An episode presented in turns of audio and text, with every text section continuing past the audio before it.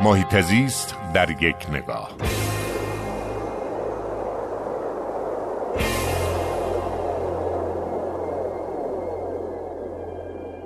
ما امسال ترسالی داشتیم. یعنی میزان بارندگی در کشور ما در بسیاری از مناطق زاگرس، عرسباران و هیرکانی بیشتر از میانگین این مسئله می‌تونه خوب باشه به خاطر اینکه پوشش های علفی خیلی خوبی رو داشتیم.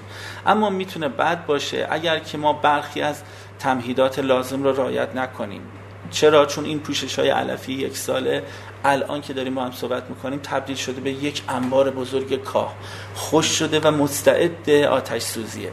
خواهشم اینه که این شماره چهار رقمی 1504 رو همه شهروندان به خاطر داشته باشم. 1504 در مواقعی که با یک آتش سوزی روبرو میشیم بلا فاصله به این شماره زنگ بزنین. همکاران من در سازمان جنگل ها مراتب آبخیزداری کشور سازمان حفاظت محیط زیست ستاد حوادث غیر مترقبه وزارت کشور هلال احمر خودشونو در نزدیکترین زمان به اون محل میرسونن تا آتش رو خاموش بکنن. در این حال یادمون باشه که اگر خدایی نکرده خدایی نکرده برخی از شنوندگان رادیو ورزش هنوز سیگار می‌کشن سیگارشون از خودروشون در جاده ها پرت نکنن بیرون چون جاده ها الان مستعد آتش سوزیه و به سرعت این آتش منتشر میشه. با همین کارهای ساده می‌تونیم جنگل های عزیز طبیعت وطنی رو که دوستش داریم حفظ کنیم.